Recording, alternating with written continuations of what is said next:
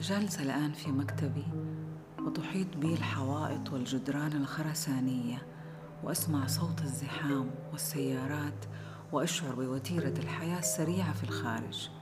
وذهني ممتلئ بقوائم المهام والتدو والنت دو وكأننا نسينا وانفصلنا عن العالم الحقيقي الذي هو الأساس والذي جئنا منه وهو عالم الطبيعة.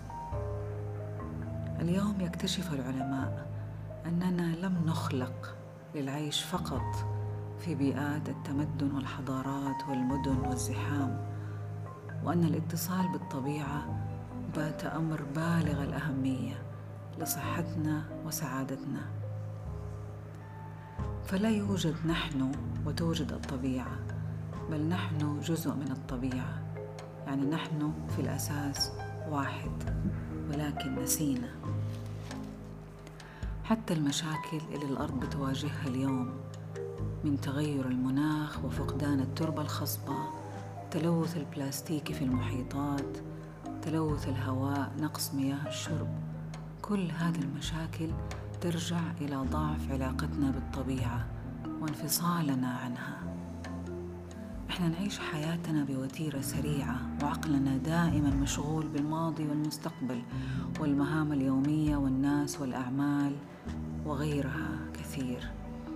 حتى أصبح من الصعب علينا تقدير ما يدور حولنا تقدير التفاصيل الصغيرة والدقيقة من هواء وسماء وشمس ونباتات وأشجار أو طيور. فمع تسارع الحياة علينا العمل على تبطيء من سرعة الوتيرة من خلال التفكير وإعادة الاتصال بالطبيعة والتناغم مع كل أشكالها من أصوات ومن ألوان ومن أحجام ونركز عليها عن قصد وبقصد وبوعي. لأنه إحنا بسبب التكنولوجيا والبيئات الاصطناعية من حولنا أصابنا ضعف في القدرة على الوعي الحسي وتفاعل حواسنا وأجسادنا مع ما حولنا. هذا يقودنا لمعرفة فوائد التواجد في الطبيعة. الفوائد الكبيرة والفعالة. الاتصال بالطبيعة له تأثير مثبت علميا على الصحة والسعادة والمشاعر وحتى العلاقات.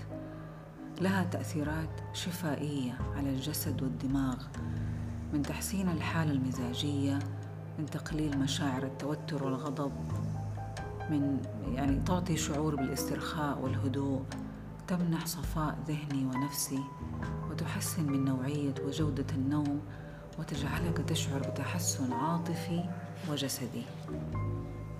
حتى أن هناك علاج يسمى ecotherapy أو green therapy. هو علاج للقلق والتوتر والاضطرابات العقلية. من خلال ربط الإنسان بالطبيعة بجعله يقوم بأنشطة جسدية مختلفة من مشي وجري زراعة مراقبة أو رعاية حيوانات أو تأمل ويوغا في الطبيعة. فالطبيعة لها أثر لطيف وفعال في التشافي والتعافي والصحة. ومن ضمن دراسات عن العقل والدماغ تبين أن 95% من الأشخاص ذكروا أن مزاجهم تحسن بعد قضاء بعض الوقت في الخارج وأنهم انتقلوا من حالة الحزن والتوتر إلى الهدوء والاتزان. وهذا يبين بشكل كبير أن الطبيعة لها تأثير مهدئ في إعطاء عقولنا المفرطة بالنشاط فترة راحة من خلال استجابة الدماغ لتأثير الطبيعة. وتجربة أخرى خاصة بالدماغ بينت كمان أنه من خلال الدراسات اللي استخدموا فيها ال fMRI اللي هو الرنين المغناطيسي الوظيفي لقياس حركة ونشاط الدماغ. تمت الدراسة من خلال إخضاع المشاركين لمشاهدة فيلم عن مشاهد طبيعية ومناظر خلابة. وعند القياس ماذا حصل؟ أضاءت أجزاء الدماغ المرتبطة بالتعاطف والحب. ولكن عندما شاهدوا فيلما عن المدينة والزحام تم تنشيط أجزاء الدماغ المرتبطة بالخوف والقلق. فهذا هو تأثير الطبيعة على الدماغ. وهذا من شأنه أن يحسن الصحة العامة بشكل عام. فالطبيعة تشفي تحسن عمل الجهاز العصبي والجهاز المناعي والغدد الصماء وحتى ضغط الدم وضربات القلب. والطبيعة لها تأثير أيضا على مشاعرنا. كيف نشعر ونحن في الخارج؟ عندما نمشي في الطبيعة أو بين الحقول تجتاحنا مشاعر من الصفاء والبهجة والامتنان والفرح والإلهام وهي كلها مشاعر إيجابية تعطي شعور أكبر بالسعادة. ويمكن أن نقوم بتجربة ذاتية مع نفسنا لنتأكد من هذا الشيء. نعمل على مراقبة مشاعرنا قبل وأثناء وبعد. قبل يعني أحدد ما أشعر به وحالة الحالة المزاجية والحالة الشعورية. أخرج للطبيعة. أراقب مشاعري عن قصد ووعي. أبطئ وتيرة تفكيري بالمراقبة ومشاهدة التفاصيل أيضا عن قصد. أركز على الأصوات والألوان والحركة والأشكال من خلال إشراك الحواس بيقظة وقصد. بعد ذلك قارن ما نشعر به بعد ذلك. لاحظ أي تغييرات في حالتك العقلية والعاطفية وستدهش بالتغيير والتحول الملحوظ. مع تكرار هذه الممارسة أداءنا اليومي سيتغير تواصلنا مع نفسنا وممن حولنا سيتغير للأفضل. كيف من الممكن أن نتواصل مع الطبيعة ونحن نسكن المدن المزدحمة؟ هذا ممكن من خلال القيام بعمل بعض الأنشطة الرياضية في الخارج من مشي أو جري أو تخييم أو صيد أو غيرها. نحاول أن نشعر بالأرض تحت أقدامنا. بالوقوف حافي القدمين على العشب أو الرمل ونركز على اتصالنا بالأرض.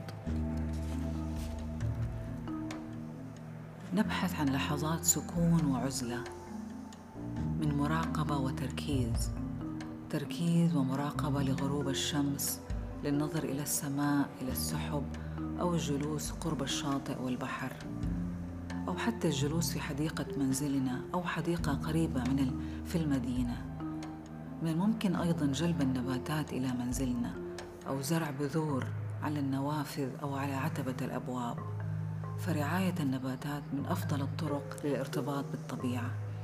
من الممكن أيضا امتلاك حيوانات كالطيور والأسماك ورعايتها. يمكننا أيضا جلب الطبيعة وأصواتها لبيئاتنا الصغيرة من خلال الاستماع لتسجيلات أو أفلام خاصة بالطبيعة وأصوات الطيور. من الممكن أن أن تبني لنفسك عادات جيدة وممتعة تربطك بالطبيعة. فالتواجد في الطبيعة يخرجنا من ذواتنا واهتماماتنا الضيقة ويربطنا بعالم أكبر وأوسع. فهو ليس وقت يعني فهو ليس وقت نقضيه لملء وقت فراغ بل هو استثمار أساسي في الصحة وتطوير السلوك. وهو وسيلة أكيدة للوصول للسلام الداخلي والسكون النفسي. فالمشهد الطبيعي هو الحقيقة الطبيعية هو الحقيقة الكونية هو الحقيقة العلمية والحقيقة الجمالية. الطبيعة هي لوحة للعين وللفكر وللقلب. شكرا لكم.